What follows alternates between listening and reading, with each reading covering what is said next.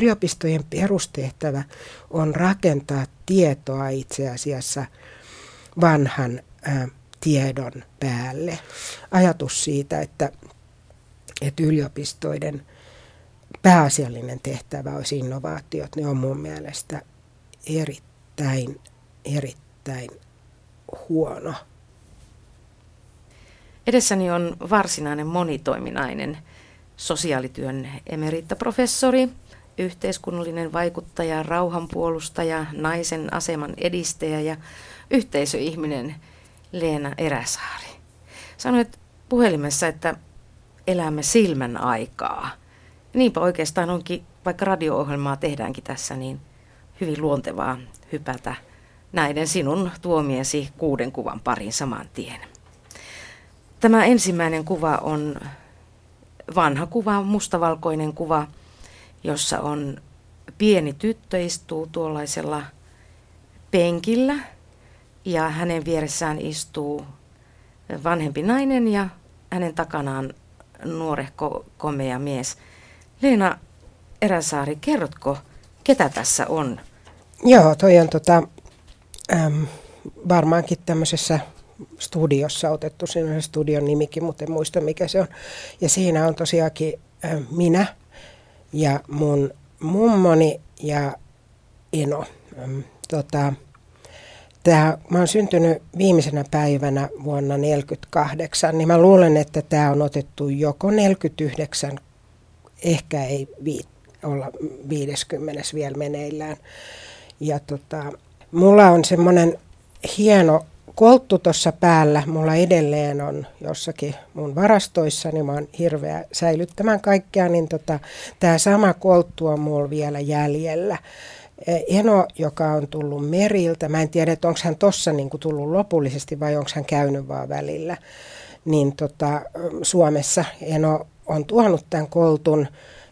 Ja se on sen tähden merkittävä, että tämä sotien jälkeinen köyhä Suomi, niin siinä tämmöiset niin kuin fiinimmät koltut, niin ne oli vähän harvinaisempia. Mummollakin on tommoset ihanat valkoiset kaulukset laitettu niin kuin juhlan kunniaksi. Joo, et me ollaan oikein niin kuin pukeuduttu ja paneuduttu tonne. Jälkeenpäin olen sitten kuullut, että tässä kuvassa on niin kuin merkittävää se, että siitä kokonaan puuttuu vaari, ja että vaari olisi ollut sitten vihainen siitä, että valokuvaamoon on menty ilman häntä. Vaari on ollut varmaankin töissä, samoin kuin äiti, joka on todennäköisesti ollut kans töissä, ja mä oon ollut sitten sitä varten ikään kuin, mä olin melkein siihen saakka, kun mummo kuoli, mä olin 6, niin hoidossa siellä mummon luona. Siis tosiaan niin kuin tämä kuva, se ei ole tärkeä vaan siksi, että ketä siinä on, mutta se on merkittävä just siksi, että siitä se vaari puuttuu. Vaarille mummi on halunnut tehdä kiusaa sen tähden, että se heidän avioliittonsa ei ollut mikään semmoinen maailman yksinkertaisen, koska vaari oli äidin mukaan niin kuin hurja humalassa, ajoi heidät mummin ja enon ja äidin silloin, kun oli pieniä, niin kellariin ja myöskin oli sitten ollut kai mummolle uskoton. Ja tosiaan mulla on sitten toinenkin valokuva tämän lisäksi, missä tämä niinku avioliiton ikävä osuus niinku näkyy, on semmoinen, että mummolla oli semmoinen kihlajaiskuva, jonka jos oli siis vaari ja mummi oli pelkästään retusoitu semmoiseksi värilliseksi kuvaksi, niin mummi oli sen saksilla pistänyt halki niin, että olivat nämä aviopuolisot eri osissa kuvaa. Minkälainen sun oma perheesi oli? Mulla oli sitten tosiaan tästä kuvasta puuttuva äiti ja isä oli tullut Lemiltä. Molemmat oli sitten vissiinkin niin kuin ensimmäisen polven helsinkiläisiä. Ei kun äiti oli, siis äidin on täytynyt olla toisen polven. Joo, äidin oli niin tämä yksi veli ja isällä taas oli sitten useampia veliä. Hän oli muuttanut Lemiltä. Ja siellä Lemillä mä vietin sitten, mä oon siis helsinkiläinen syntyjä, mutta siellä Lemillä mä vietin kesät aika pitkäksi saakka, että mä on hyvin sellainen maalaistaitoinen, osaan lypsää käsiin ja kaikkea muuta semmoista, millä voi nykyisin lapsen lapsilleensa vähän kehuskella. Minkälaisia sisaruksia sinulla on? Mulla on yksi nuorempi sisar ja myöhemmin sitten myöskin puhuttiin, että äiti olisi yrittänyt perheeseen useampiakin lapsia tai vanhemmat yhdessä, mutta se sitten kahteen äidin noiden sairauksien ja huonon kunnon takia niin kuin pysähtyi, että mä olin meistä kahdesta vanhempi. Ja tämä kuva, mikä tässä on, niin se on siinäkin mielessä tosiaan tärkeä, että mä oon ollut myöskin mun mummolle niin kuin vanhin lapsen lapsi. Sitten myöhemmin 6 vuoden kuluttua tuli tämä nuorempi sisko ja mummi ehti hänet sitten vielä nähdä, mutta tämän enon lasta hän ei sitten koskaan eläissänsä nähnyt. Kerroit, että sinulla on suuri kokoelma vanhoja valokuvia monesta sukupolvesta. Ja että kuinka luontevaa on, että ylipäätään tällaiset valokuvat ja suvun tarinat, ne siirtyvät tyttöjen kautta. No, voi niitä tietysti olla miehiäkin, ja mä sitä sanon, mutta kyllähän tämmöinen sukupuolten välinen työnjako, niin se liittyy tietysti ylipäänsä näihin niin kuin sosiaalisiin suhteisiin. Et naiset helpommin niin kuin kiinnittää siihen huomiota ja sen tähden ne tietää myöskin se, että ketkä on niin kuin jäänyt hautajaisista pois tai ketkä on niin kuin, se ehkä kiinnostaa niitä enempi. Miehiä ei välttämättä sit kiinnostakaan se, no mitä väliä, että jos joku jää Pekka. Vaikka tietysti ne nyt sitten pois jäävät miehet, niin itse tykönänsä varmaan toivoo, että heidän poissaolonsa huomattaisi, mutta se sitten helpommin tämä kertominen on näitä naisten touhuja, niin mä vähän luulen. Mm-hmm. Joo. Nämä Leena Eräsaaren kuvat voi nähdä osoitteessa yle.fi/kuusikuvaa ja sieltä voi kuunnella myös tämän haastattelun uudelleen tahtuessanne ja samaten tähän voi palata myös Yle Areenassa.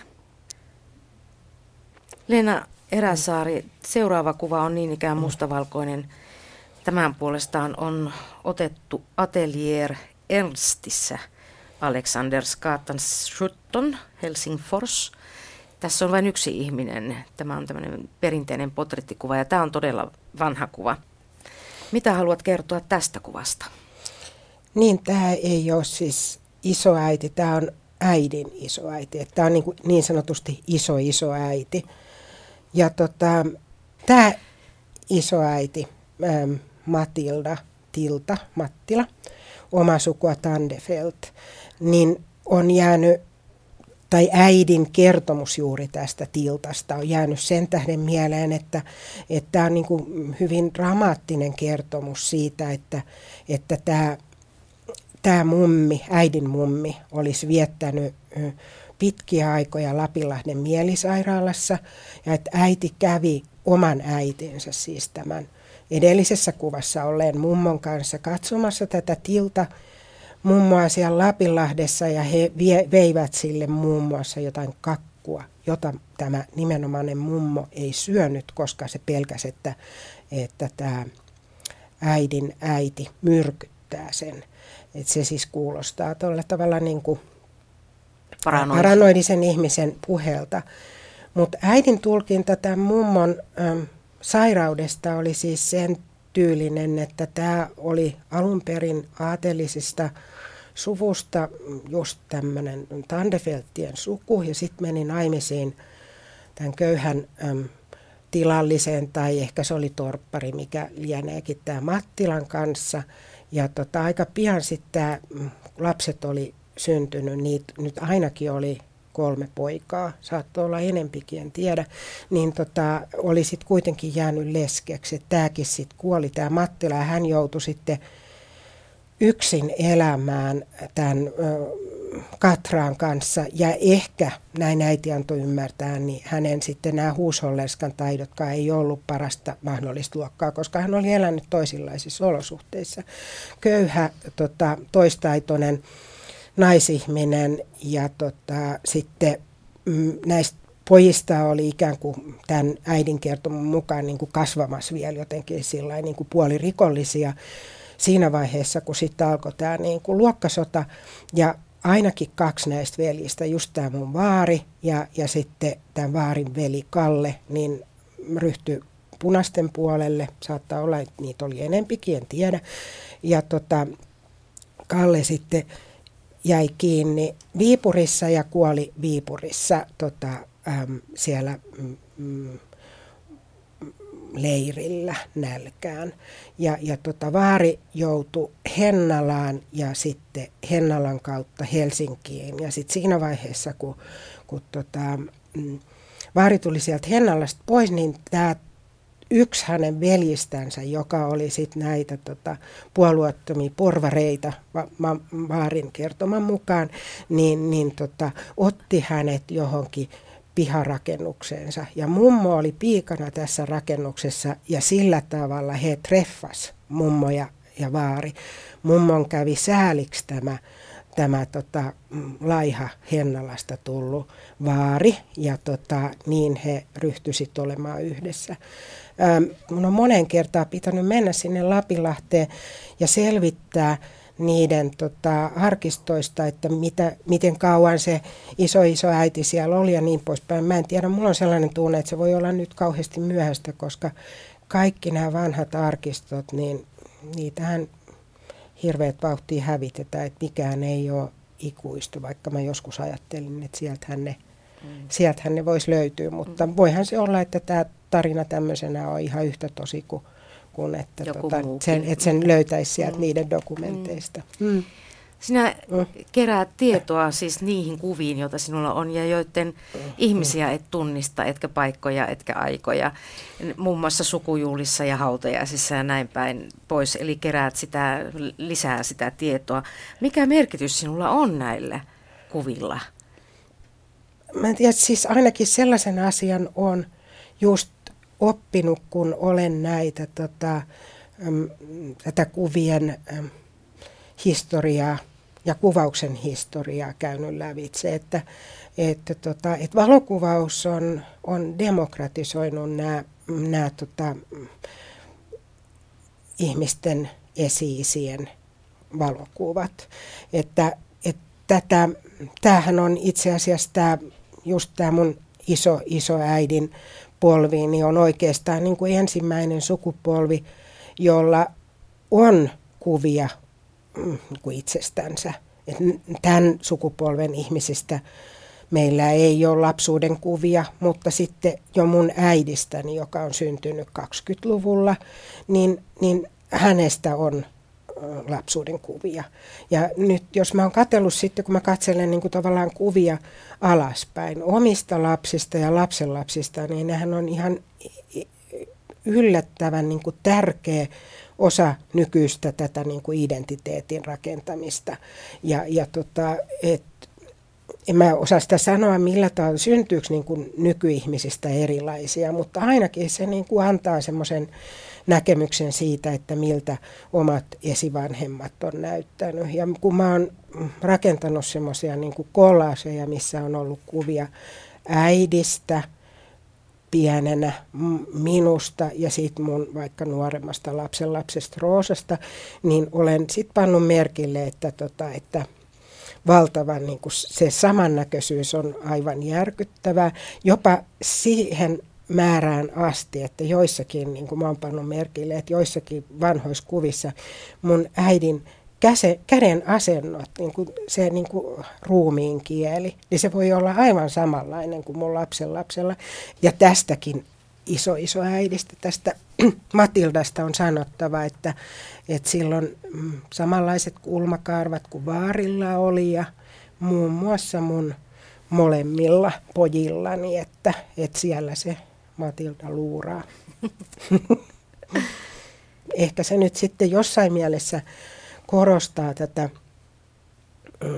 biologian merkitystä, mutta toki nyt sitten ehkä tavallaan jotakin muutakin, mutta että uusissa sukupolvissa me niin kuin uudesti synnymme, niin antaa sitten myöskin ehkä semmoisen niin kuin rauhallisemman olon mummille, että se ei häviä sen jälkeen, kun oma polku täällä on lopussa. Tuo edellinen kuva oli totinen ja vakava iso äidistäsi, niin tämä seuraava on nyt sitten naurua täynnä.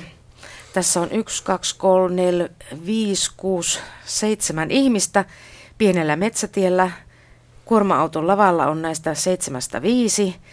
Tässä on lapsia ja aikuisia ja kaksi kurkkii tuolta lavan niin kuin yläpuolelta kuvaajaan päin. Kesä tässä helottaa. Onko siinä vielä koiranpentukin mukana? Ja ilmeisesti joku on päästänyt juuri oikein hyvän mehevän jutun ilmoille, koska kaikki nauravat. Leena Eräsaari, ketä tässä on ja milloin se on otettu ja mihin tämä kuva liittyy? Joo, tässä on siis mun perheeni oikeastaan kokonaisuudessaan, siellä äidin silmät vaan näkyy, mutta sitten isältä näkyy vähän isommastikin just tämän, niin kuin, tämän kuorma-auton lavan takaa. Me istutaan lavalla ja se ei ole muuten koiranpentu, vaan se on kissa, joka on mun sylissäni. Mä luulen, että toi on semmoinen kissa, jonka nimi oli Kille. Sitten siinä mun vieressäni on serkku Salli, sitten siinä on mun pikkusiskoni Titta ja sitten on tämän ensimmäisen kuvan enon vaimo Birgit ja heidän poikansa mun serkkuni Jussi. Ja tämä on tämä paikka on niin sanottu meidän Pakila, eli Länsipakila. Toi pieni pätkä tietä, joka näkyy, johtaa itse asiassa, se johtaa Pakilan tielle, mutta siinä on ollut semmoinen omatekoinen tie Pakilan tieltä tähän meidän talolle. Ja tämä niin kuin omatekoinen tie johtui siitä, että mun vanhemmillani oli kuljetusliike. Ja siinä, missä me asuttiin omakotitalossa, niin siinä oli myöskin sen kuljetusliikkeen tilat. Ja se oli kahden perheen omakotitalo, jossa me asuttiin toista päätä ja toista päätä asutti sitten semmoiset kuljettajat, jotka oli meidän firmassa töissä. Ja tämä kuva on mun mielestäni otettu ikään kuin joskus 4 ja 5 jälkeen iltapäivällä. Me ollaan lähdössä uimaan. Me käytiin uimassa Vantaan rannalla siellä Itäpakilan kohdalla, siis tässä, siinä on lähellä ne Haltialan tilat. Mä käyn siellä edelleenkin joskus, se on uimarantana se paikka vieläkin. Et vanhemmat ei kyenneet pitämään lomaa. Me pidettiin meidän perheen kanssa yksi ainut loma, koska niin kuin sanottu, niin ei yksityisyrittäjä ollut varaa, mutta sen sijaan he varmasti niin kuin kesäisin teki lyhyempää päivää, jolloin me sitten saatettiin mennä porukalla uimaankin vielä sen työpäivän jälkeen, mikä oli tosi hauskaa mun mielestä. Mutta mä oon tosiaan niin kuin miettinyt sitä, kun nyt taas tällä hetkellä tästä yrittämisestä puhutaan niin hirveästi, niin tämä kuva on mulla siksi jotenkin, mitä mä sanoisin, niin kuin dokumentti siitä, että mitä se yrittäminen siihen maailman aikaan oli. Että kun mun vanhemmat kuoli silloin, kun mä olin 19 ja sisko 13, niin olisi ollut jotenkin luontevaa, että mä olisin voinut vaikka ryhtyä sitten ikään kuin vanhempana lapsena siihen yrittäjäksi, siihen pieneen kuljetusliikkeeseen tai keskisuurisen siihen maailman aikaan oli. Meillä oli jotain semmoista 10 kuorma-autoa suurin piirtein, niin mut ei tullut mieleenkä. Se oli kerta kaikkiaan niin kuin kelvotonta elämää. Niin kuin mä sanoin, 24 tuntia vuorokaudessa ne oli siinä kiinni, että ei tullut niin kuin kuulonkaan. Mutta ei myöskään niin kuin ajatustakaan siitä, että sitä firmaa olisi myyty. Et se oli niin kuin tarkoitus pitää sitä hamaan maailman tappaa. Tosin sitten tosiaan niin kuin vanhemmat, äiti kuoli siis ihan astmaan tai siihen, että astmaan syötettiin niin paljon kortisonia, niin se oli pahasti astmaatikko ja sitten se kortisoni vei hänen sisäelimet. Ja isä sitten suomeksi sanottuna niin kuin mun mielestä uupui siihen yrittämiseen, että isä oli maalta muuttanut, sodassa haavoittunut ja mun mielestä niin kuin siihen maailman aikaan jo aika moneen taipunut. Ja sitten vaan niin kuin tuntui, että siinä kohtaa kun hänen sitten aviopuolisonsa, joka oli ollut tärkeä osa sitä yrittämistä, niin meni ja kuoli, niin isä veti sitten niin kuin samaan syssyyn itsensä hiirteen. Sä olit varsin nuori, kun vanhempasi kuoli. Ja sulla oli 13-vuotias pikkusisko. Miten sun elämä muuttui? Ton ikäisenä siis enhän mä jäänyt sitä suremaan. Itse asiassa silloin mähän olin jo ollut vuoden yliopistolla ja sitten aika pian mä menin suhteellisen pian sen jälkeen naimisiin ja sitten mä ryhdyin aika nuorena tekemään lapsia. Ja ainoa asia, mitä mä tietysti niin kuin elämässäni kaipasin, oli kyllä sitten se mummo. Mutta en mä sitten oikeasti niin kuin pitkään aikaa joutanut suremaan. Et nuori ihminen, mä tein kaiken näköistä, sähläsin ja tuli sitten ylioppilasliikettä ja sitten mä tosiaan, mä menin yliopistolle, niin mähän niin kuin jäin sinne ja muusta se oli varsin mukavaa, että kyllä sitten myöhemmin niitä semmoisia vaiheita on tullut, missä on ollut semmoisia niin kuin isoja suruja ja murheita ja mä sitten aina niitä, on huomannut, että mä sitten suren niitä vanhempia silloin. Mutta olen monta kertaa miettinyt sellaista asiaa esimerkiksi, että kun se yrittäjyys tarkoitti esimerkiksi mun isän elämässä sitä, että hän oli ymmärtänyt ottaa erittäin hyvän vakuutuksen. Ja meillä oli, kun tuohon maailman aikaa tultiin täysikäiseksi vasta 21-vuotiaana, niin meillä oli siis virkaholhoja. Ja tämä virkaholhoja kertoi sitten, että hän meni sitten puhumaan sinne vakuutusyhtiöön, että vaikka tämä ihminen teki itsemurhan, niin nyt maksatte sen vakuutuksen. Meille maksettiin sitten aika iso vakuutus ja mähän en joutunut esimerkiksi ollenkaan. Ihan sitten loppuvaiheessa otin vähäisen jotakin opintolainaa, eikä niitä siihen ihan alkuvaiheessa edes ollut. Et mä oon sitten isän ja äidin perinnöllä myöskin opiskellut. Et se oli kyllä tosi kivaa aikaa se opiskeluaika. Et en surru, mutta ryhdyin, kun sitä kuolemaa oli, niin ryhdyin tekemään sit niitä lapsia.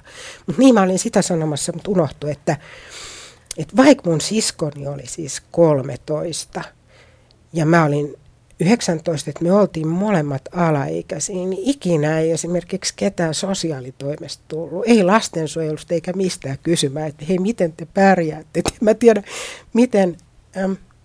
Kyllä me itse asiassa ihan hyvin pärjättiin ja hyvä niin, mutta olisiko se sitten ollut, että jos meille ei olisi rahat riittänyt, niin olisiko joku sitten niin kuin ilmaantunut paikalle. Mutta koska me oltiin niin kuin rahamielessä itsellisiä, niin ei myöskään kukaan käynyt kyselemässä sitä, että miten te sosiaalisesti pärjäätte. No tässä onkin sitten seuraava kuva, se on tämän session ainoa värikuva. Leena Eräsaari, olet tuonut kuvan, jossa olet sinä ja sitten omia lapsia ja lastenlapsia. Tämä on värikäs kuva. Toinen kaksosista on sylissäsi ja toinen on äitinsä, sinun tyttäresi sylissä ja sitten tässä on taas Eno. Mitenkäs nyt näin, että Enoilla on tärkeä asema ja rooli ilmeisesti teidän perheessä? No joo, tämä on mun kahdesta pojastani vanhempi. Joo, tämä on mun näistä kahdesta kuvasta, mä otin ikään kuin kaksi kuvaa, jotka liittyy mun työelämään. Ja tämä on ollut semmoinen kohta, missä mä olen harjoittanut työn ja privaatin yhteistyötä. Ja tämä liittyy semmoiseen asiaan, mitä mä... Mihin mä jouduin oikeastaan niin kuin vahingossa. Mä oon tehnyt, tosiaan mä tein mummotutkimusta. Mä sanoinkin jossain vaiheessa, että mä oon mummotutkija sanan kaikissa merkityksissä. Ja se alkoi sillä tavalla, että mä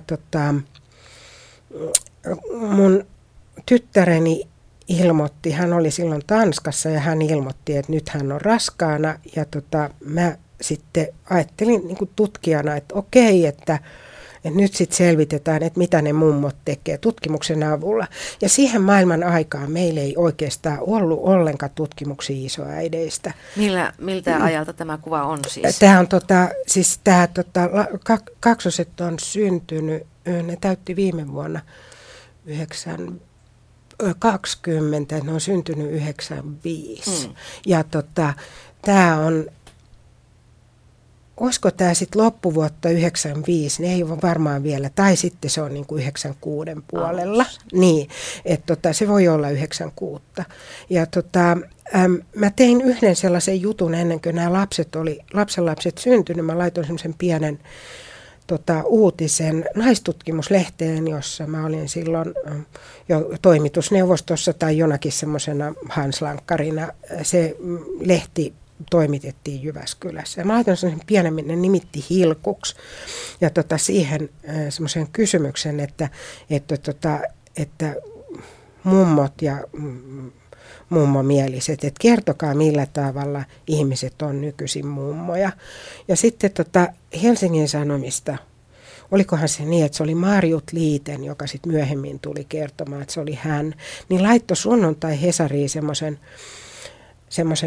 ilmoituksen, että tutkija Leena Eräsaari Jyväskylän yliopistosta on kiinnostunut siitä, että minkälaista on moderni mummous. Ja siitä rupesi sitten kaiken maailman yhteydenotot. Ihmiset laittoi mulle, vaikkei mulla ollut aikomustakaan muuta kuin näitä kirjeitä kerätä ihmisiltä, niin tuli kirjettä ja korttia, että minäkin olen semmoinen moderni mummo, minä en sukkia ollenkaan kudo, vaan minä lapsenlapsille satuja teen ja mitä näitä oli, niin tämmöisiä viestejä. Ja lehdet rupesi kyselemään multa, että no mikä se on sitten. Mä sanoin, että okei, että kun en mä tiedä, että tämähän nyt oli tarkoitus sitten vähän niin kuin selvittää tämän jutun, sen tähden mä näitä kirjeitä keräsin. Niin sitten me ryhdyttiin tekemään sellaista juttua, missä mies mä annoin kaksosten kanssa kasvot tälle isoäitijutulle, ja sitten mä samaan siihen juttuun kirjoitin semmoisen pyynnön, että mummot kirjoittaisi mulle, että millä tavalla ne osallistuu lastensa elämään. Ja mä sillä tavalla sain sitten semmoisen aika hauskan kirjekokoelman.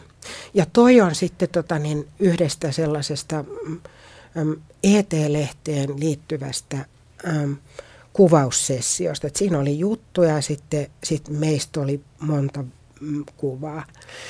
Mutta tosiaan sen lisäksi, että toi tosiaan kertoi siitä isoäitiydestään, niin se todellakin kertoo mun mielestä niin toi enon ja äidin ilme siitä, että miten rankkaa pienten lasten kanssa elämä on. Ja se myöskin kertoo siitä, että vallankin siitä, miten työteliästä on tuommoinen pienten kaksosten hoitaminen. Että se, kyllä mäkin niitä sitten aina välillä jonkun sellaisen viikonlopun hoidin tai illan tai yhden päivään. Ja kyllä sitä oli aika rättiväsynyt sen touhun jälkeen. Että se on kyllä semmoista menoa ja meininkiä. Myöskin musta oli sillä tavalla ihanaa, koska noi kaksoset on siis ainoat kaksoset, jotka meillä on ollut suvussa. Et meillä ei ole mitään tämmöistä kaksosuutta ollut aikaisemmin. Niin mähän haaveilin sen lisäksi, että mä ajattelin silloin, että mä kirjoitan en vaan pelkästään yhtä artikkelia niistä mummoista, vaan kokonaisen mummokirjan. Niin mä myöskin haaveilin, että mä olisin kirjoittanut kaksoskirjan, koska se on niin kiihottava, jännittävä se tapa, miten kaksoset on maailmassa. Et siinä, se mummoushan nyt on aina sitä, että mummoista sanottiin muun muassa, että mikä on maailman lyhin aikayksikkö. Se on se, kun mummo ottaa tuon rahapussin kassista ja aukaisee niiden lasten kuvat. Nykyisin tietysti ne aukeaa tuolta WhatsAppista, mulla on siellä koko ajan niitä, mutta että siihen maailman aikaan, että ne on kaikille ne omat lapsenlapset isoäideille, ne on niin kuin maailman ihmeellisimpiä, mutta mulla on sitten vielä lisäksi tämä, että kun mulla on nämä kaksoset, on niitä tietysti muillakin, mutta paljon vähempi, nimenomaan, että se on niin kuin osa tätä mummoutta, mutta myöskin tämä niin kuin kaksosena olemisen hienous jotenkin välittyi sitten. Mennäänpä sitten 5. kuvaan. Tämä on oikein kehyksissä. Tämä on kollaasi, mustavalkoinen kollaasi, jossa on huikea, siis mikä tämä on, kaivinkoneen koura. Ja sitten siinä on joku julkinen rakennus ilmiselvästi ja sitten tässä on pieninä, ei nyt pisteinä, mutta tuollaisina kollaasin osina ihmisiä erilaisissa joukoissa ja ryhmissä ja tilanteissa ja itsekin olet täällä kuvassa. Tämä varmaan liittyy kaikkeen sun tutkimukseen ja työhön ja opettamiseen, yliopistoelämään ja ylipäätään uraasi. Joo, toi on lahja. Mä sain tämän mun entiseltä tutkimusapulaiselta, nykyiseltä ystävältä Salmen Matilta. Ja tää lahja on annettu mulle silloin, kun mä pidin toissa syksynä mun jäähyväisluennon Jyväskylän yliopistolla. Et se on kuvallinen juttu siitä, mitä mä olin päivällä puhunut. No, siinä on tosiaan toi yksi rakennus, jonka sisään on pistetty 3 ihmistä, niin se saattaa olla Mattilanniemen B-rakennus. Ja se Mattilanniemen B-rakennus on talo, jossa yliopistorakennus, jossa mä olen suurimman osan mun yliopistoelämääni viettänyt. Ja oikeastaan ainakin nyt jossain mielessä voi sanoa, että kaikkein tuotteliaimman ja mukavimman. Mutta mä itse en ole siellä rakennuksessa, vaan siellä on sellaisia kuuluisia jyväskyläläisiä ihmisiä kuin Juntunen ja Mehtonen. Ja sitten siellä on Martti Takala, joka on tällainen rehtorina siellä ollut. Ja nämä kaksi, mä mainitsin, nämä kaksi filosofiaa, tämä Mehtonen ja Juntunen, sen tähden, että ennen kuin mä muutin 82 perheen kanssa sinne Jyväskylään, niin he oli siinä mielessä kuuluisia, että he nimenomaan toi esille tätä idea sivistysyliopistosta ja siitä, millä tavalla sitä niin kuin tavallaan yliopisto rakentaa sitä sivistystä ja millä tavalla se voi olla jotain muutakin. Ja jossain mielessä myöskin tämä Martti Takala, joka siis oli sitten taas niin kuin psykologi oli taustoiltansa, oli myöskin rakentamassa tätä Jyväskylään tätä tämmöistä niin kuin sivistyksen mainetta. Tuohon aikaan oli puhetta, että sinne itse asiassa rakennettaisiin sit vielä niin kuin kokonainen uusi oma talo sekä sitä psykologiaa että sit tätä yhteiskuntatieteiden ja filosofian laitosta varten, jolla mä siis olen ollut.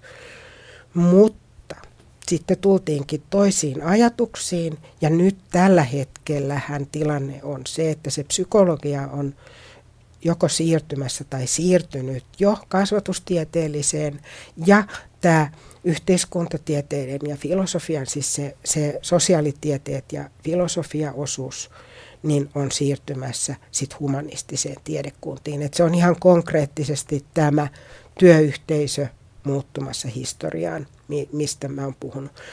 Sopii hyvin itse asiassa sen niin kuin sellaisen aika suurimittaisen tuhotyön kanssa yhteen, mitä nyt tällä hetkellä tehdään just tuo niin kuin yliopistolaitoksen piirissäkin. Et meillä kun ei ole tavallaan tälle organisaatiolle omaa suomenkielistä nimeä, niin mehän monta kertaa puhutaan työpaikoista työyhteisönä ja muun muassa yliopistosta puhutaan työyhteisönä. Mutta sitten kun näitä uudistuksia tehdään, niin kukaan ei muista, että se touhu on itse asiassa yhteisöllistä. Ja että kun lähdetään niitä uudistuksia tekemään, niin ne pitäisi tehdä aina sen niin kuin yhteisön ehdoilla. Nyt niitä ei tehdä. Nyt tehdään niin kuin tosiaan niin kuin tilojen ehdoilla, mihin nämä ihmiset niin kuin mahtuisi, löytyisikö niille joku nurkka, mihin ne voidaan pistää,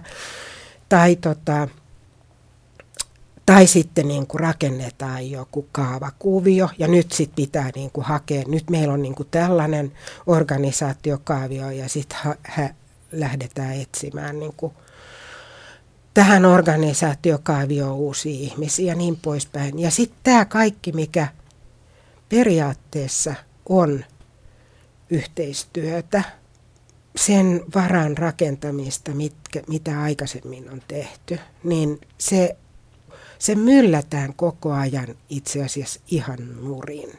Niin, että koko ajan joudutaan niin kuin aloittaa kaikki hommat uudestaan. Mä muistan, kun Helsingissä oli, alkaakohan siitä nyt olla jo joku semmoinen 10 vuotta, kun oli ennen tätä viimeistä, joka oli nyt sitten taas, ehkä nyt jo 2-3 vuotta sitten uudistus, sosiaali- ja terveystoimen yhdistäminen, niin silloin oli pelkkää sosiaalitoimea uudistettiin. Jotkut mun tuttavat sanoi, että kesti melkein vuoden heiltä ennen kuin he tiesivät, että missä heidän niin kuin entiset yhteistyökumppaninsa ja entiset kollegansa oli. Et mihin mä otankaan nyt yhteyttä tämän niin kuin tietyn maijan takia, jos sun pitää niin kuin käyttää kokonainen päivä siihen, että sä mietit, että missä ne on ne ihmiset, joiden kanssa mun pitää tätä asiaa nyt selvitellä, niin miten siinä ei mikään selviä. Että se kaikki seisoo sen ajan. Sen lisäksi, että nämä muutokset ja uudistukset niin tappaa nämä yhteistyösuhteet. On sitten se, että näissä yliopistoissa niin ei ymmärretä sitä yliopiston niin kuin perimmäistä tarkoitusta. Tuo Jyväskylän yliopistonkin siinä etusivulla on mun mielestä ollut hyvin monta vuotta semmoinen kohta, missä sanotaan, että olemme innovaatioyliopisto. Ja joka kerta, kun mä menin sinne etusivulle, niin mä loukkaannuin siitä, koska yliopistojen perustehtävä ei ole innovaatiot, vaan yliopistojen perustehtävä on rakentaa tietoa itse asiassa vanhan tiedon päälle. Siellä niin kuin ollaan kiinnostuneita siitä, mitä on sanottu ja tehty esimerkiksi eilen. Ja innovaatiot taas ei halua kuulla siitä mitään. Innovaatioiden perustehtävä on niin kuin uutuus. Jos mä oon kovasti kiinnostunut uutuuksista, keksinnöistä, niin mä en halua tietää silloin, että mitkä asiat on keksitty jo eilen. Ei ne ole mulle mitään innovaatioita, vaan jotain ihan muuta. Ja sen tähden tämä ajatus siitä, että yliopistoiden tehtävä, pääasiallinen tehtävä olisi innovaatiot, ne on mun mielestä erittäin huono. Mä sanon tässä välissä 2 asiaa. Toinen on se, että täällä kuuluu, jos kuuluu teille asti tämmöinen kolina ja kilinä ja pauke ja puhetta jostain tuolta katon rajasta. Se johtuu siitä, että täällä Yleisradiossa on alkamassa suuret remontit, jotka vaikuttavat sitten tähän äänimaailmaankin. Ja sitten toinen asia, minkä haluan kertoa ja muistuttaa, on se, että nämä 6 kuvaa Leena Eräsaaren elämästä, niin ne löytyvät osoitteesta yle.fi/kuusikuvaa, ja sieltä tämän ohjelman voi kuunnella myös uudelleen. Me olemme saaneet kurkistaa 5 sosiaalityön emeritaprofessori Leena Eräsaaren kotialbumin kuvaan. Ja nyt olisi sitten sen 6. kuvan vuoro. Nämä tähänastiset läpikäydyt kuvat näkyvät osoitteessa yle.fi/kuusikuvaa, ja nyt siihen kavalkaadiin lisätään vielä sitten 1, joka on vasta kehittymässä. Leena Eräsaari, mitä siihen on tulossa?